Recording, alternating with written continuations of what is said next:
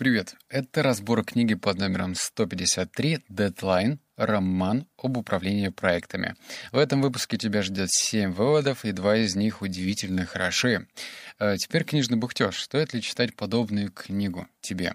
Тебе не знаю. Мне определенно стоит, потому что я начинаю тухнуть, так как пропускать э, через себя бесконечное множество книг по саморазвитию бизнеса, ну, очень уныло, потому что хочется чего-то свежего, понятного и интересного в плане развития фантазии.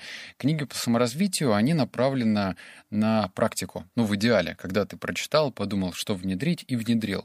Э, но в то же время по развитию фантазии нет, нет, не подходит. Так что подобное гибридное решение, где и недороман, и недобизнес-литература является таким временным решением лично для меня. А, еще знаешь, какой плюс? Если ты любишь мыслить образами, и тебе интересно слушать истории, и ты воспринимаешь так информацию лучше, то подобный род литературы точно для тебя подойдет. Все. А дальше, ну, не знаю. Книга небольшая. А, еще, знаешь, хочу добавить, она какая-то гипер бализированная, она настолько нереальна, что ну, как-то ты отказываешься верить, что такое возможно. Вот. Ладно, переходим к выводу номер один. Четыре основных правила менеджмента. Первое — найти нужных людей. Второе — дать им ту работу, для которой они лучше всего подходят. Третье — не забывать о мотивации. И четвертое — помогать им сплотиться в одну команду и работать так дальше. Все остальное — административная ерундистика. Подформула. Еще раз, у нас принято в основном все усложнять, и это делается не просто так, конечно. Ну, как мне кажется, опять же, у меня такое э, видение со стороны, что если бы все приходили, например, в компанию, говорили, да что там, ну, как бы менеджмент, ну, вот нужно найти нужных людей, дать им ту работу, для которой они лучше всего подходят, не забывать о мотивации, помогать им сплотиться в одну команду, и все, и вот работайте, то, скорее всего, таким консультантам просто бы не платили деньги. Им же нужно, ну, тем людям, кто платит деньги, нужно увидеть видимость работы, что кто-то долго корпит, старается, что-то там рисует какие-то графики интересные, диаграммы, и только тогда, ну да, эффект работы присутствует, можно заплатить. Но это лично мое мнение. Мне кажется, что все можно упростить. Опять же, найти нужных людей. Что значит найти и кто такие вообще нужные люди? Правильно, это тоже такой очень глубокий вопрос. Дать им ту работу, для которой они лучше всего подходят. Это же чистая психология. Смотреть на человека, анализировать, как он э, действует в течение рабочего дня, смотреть, что у него получается лучше всего, и, соответственно, нагружать ту часть, где он включает и креативное мышление, и при этом у него получается. А то, что у него выходит косо, криво делегировать. Это же прям психология.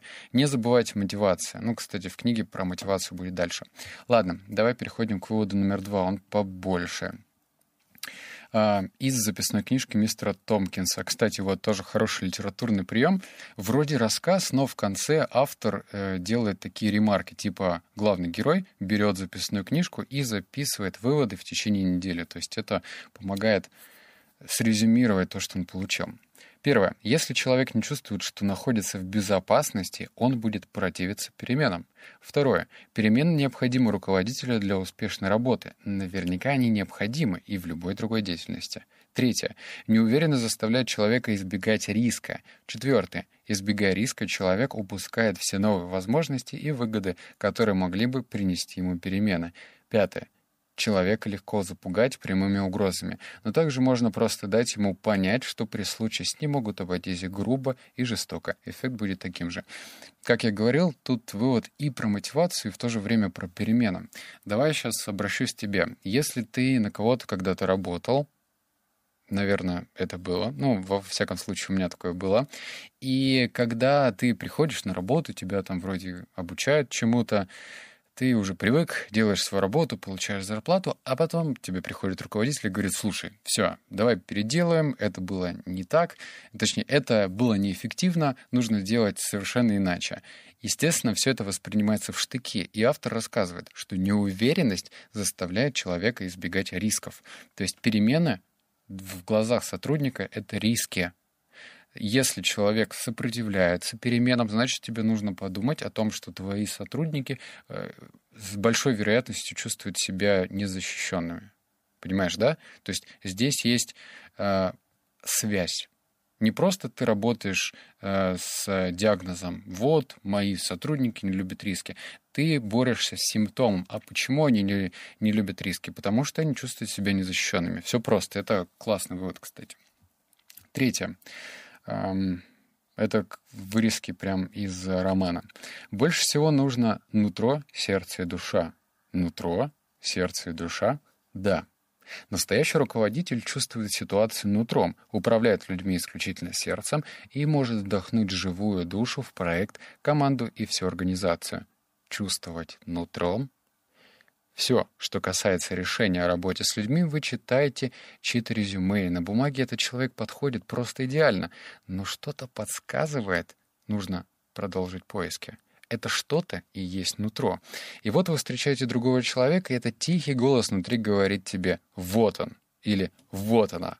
В этом случае надо тут же нанять человека, ввести его в курс дела и оставить в покое. Так поступают хорошие руководители, которые правильный выбор делают нутром, а не головой. А головой менеджер должен усвоить одно единственное правило — всегда доверять тому, что подсказывает внутренний голос. Э, к этому выводу хочется добавить э, очень смешную вещь.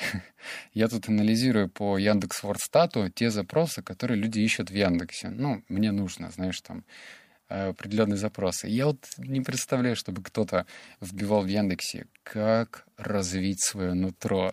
Как, блин, как? Так, Тренинг по нутру. Отлично. Беру, покупаю. 7 дней интенсива. Дальше мое нутро разовьется на 65%. По-моему, такого не бывает. Я не знаю, как интерпретировать этот вывод практически. Ну, то есть, как развить именно твое нутро. То есть, ты берешь, читаешь резюме, ему не совсем и до конца доверяешь, и в момент чтения прислушиваешься своему внутреннему голосу. Как? Ну, как мне тебе еще конкретнее это дать? Я для себя не разобрался. Это, наверное, жизненный опыт в перемешку с, э, с тем, что ты периодически начинаешь себе доверять и смотришь на результат. Мне кажется, что все начинается с малого. Если ты изначально даже в маленьких вещах не доверяешь своему внутреннему голосу, то он не будет появляться часто. Он будет появляться редко и знает твою реакцию, типа, да ну нахер, не буду я ему ничего доверять, это же интуиция, а интуиция, она не поддается э, числам измерению. Вот. Так что доверяй, наверное, в маленьких вещах, и потом постепенно это нутро будет просыпаться и говорить так, «Здравствуй, хозяин. Давай я помогу тебе». Наверное, так будет. Если ты зевнул, то, значит, работа сделана. Четвертое. Когда в разговоре Наступала пауза, мистер Томпкинс чувствовал, что обязан ее чем-то заполнить, а вот Белинда вела себя совсем по-другому. Когда у него получалось сдерживать поток слов инициативу брала на себя Белинда, в разговоре нередко возникали долгие паузы. Тогда Белинда просто сидела и смотрела на интервьюироваваемого. Самое сложное в моей жизни слово. В конце концов, человек начинал говорить, и то, что он говорил в таких ситуациях, было обычно самой ценной частью собеседования. Вывод четвертый про то, что э, не надо стремиться заполнить все паузы. Да, общение с незнакомым человеком — это абсолютно точно дискомфорт. Если ты держишь определенную паузу, то он должен сказать то, что, возможно, ты бы никогда не услышал при первом своем контакте. Может быть, это руководство к действию. Просто попробуй. Если ты кого-то выбираешь на определенную должность, не старайся заполнить паузу. Да, тебе, естественно, не нужно играть в молчуна. Ты рассказал там, про компанию, послушал собеседника, а потом не торопись говорить что-то еще, чтобы, ну, хоть что-то, чтобы не тишина. Пятое. Чтобы управлять проектом, достаточно... А, чтобы управлять проектом, достаточно точно управлять его рисками. Кстати, это очень спорный э, вывод. Сейчас я его прочитаю, а потом скажу почему. Создайте список рисков для каждого проекта. Отслеживайте те риски, которые являются причиной провала проекта, а не только конечные риски. Оцените вероятность возникновения и стоимость каждого риска. Для каждого риска определите показатель, симптом, по которым можно определить, что риск превращается в проблему. Назначьте специального человека для управления рисками, и пусть он не поддерживает девиз «Мы можем все», который культивирует начальство. Создавайте доступные, возможно, анонимные каналы для сообщения плохих новостей руководства. Почему спорный вывод? Потому что э, не знаю, насколько это прикладной совет для предпринимателя. Лично я, если бы зарюхался во все эти отчеты по рискам, я бы испугался. Ну, особенно если это какой-нибудь бизнес, в котором я не уверен, я тут себе напридумывал много рисков и подумал, ну уж нахер делать так много, потому что, ой, какие риски меня ждут. Но согласен я с ним с тем, и почему я его выписал, потому что, оказывается, я интуитивно делал одну правильную вещь. Короче, когда я во что-то вкладываю, и пусть это не супер большие деньги, не маленькие, но и небольшие, я беру тетрадку и просто прописываю свой негативный сценарий, что произойдет, если я эти деньги потеряю. Нет, даже не так. Что произойдет, если я этот проект, эм, если этот проект не выстрелит? Потому что вот эта формула, а точнее диагноз «я потеряю деньги», он в корне неверен. Если я потеряю деньги, то я что-то получу. Мало кто это понимает до конца. Я получу опыт, а это звучит банально, но я получу опыт в том, что в такие проекты, где я не разбираюсь, лучше не влезать. Это уже более правильная расшифровка. Или я пишу сценарий формата стандарт. То есть что произойдет без вот этих золотых гор, которые я себе напридумывал, и без того, что конец света близок. То есть что-то посередине. Это тоже позволяет резво взглянуть на результаты и понять, стоит ли тебе этим заниматься. Так что работать с рисками надо, но в то же время, как советует автор, не знаю, на любителя, мне кажется. Еще два вывода. Вывод номер шесть. Он большой, опять же, тут прям из текста. Даже если производительность тех, кто работает сверхурочно, была немного ниже, все равно за месяц она должна быть стать больше за счет этих самых сверхурочных часов. Разве нет? Нет. Вот сейчас внимательно, это интересно, кстати. Те, кто вырабатывал 190 часов в месяц, делали немного больше, чем те, кто работал 200 часов. А эти, в свою очередь, делали больше, чем те, которые работали по 210 или 220 часов в месяц. Я понимаю, это совсем не то, что вы ожидали услышать. Мы сами были удивлены, поэтому несколько раз перепроверяли свои вычисления. «Да ладно вам», — вмешался Аристотель, — «как будто вы больше этого не знали. Наверняка в глубине души каждый из вас знает, что сверхурочная работа — верный способ снизить производительность». «Да, в общем-то, это так», — задумчиво сказала Белинда. «Недостаток сверхурочной работы хорош всем известно. Усталость, отсутствие творческой энергии, ошибки. А также потеря времени в течение обычного рабочего дня», — добавил Аристотель. «А это почему?» Потому что люди знают, что все равно будут работать допоздна, поэтому они могут позволить себе долгие, не очень нужные совещания, перерывы и тому подобное. Вывод про то, что если ты хочешь перерабатывать и создавать видимость, что ты работаешь много, усердно, до конца, засиживаешься, первый приходишь в офис, последний уходишь, не факт, что ты будешь э, по итогу показывать ту производительность, чем другие люди, которые работают меньше. Вот знаешь, читаю тебе и опять же вспоминаю и фильм, и книгу, которую я, кстати, озвучивал в «Поисках счастья», да, с Виллом Смитом. А там как раз-таки герой что делал? Он приходил раньше всех и начинал обзванивать обзванивал, обзванивал, обзванивал людей. Все остальные шли на обед, он продолжал обзванивать. Он, э, там, не знаю, все остальные тусуются у кулера, наливают чай, он обзванивает. Это, блин, жизнь, наверное. Ну, не наверное, в смысле, это жизнь. И вот как, э, кому доверять? Наверное, собственного опыта. То есть вот пример Криса Гардена, это же реальная история, кстати, ну вот в поисках счастья.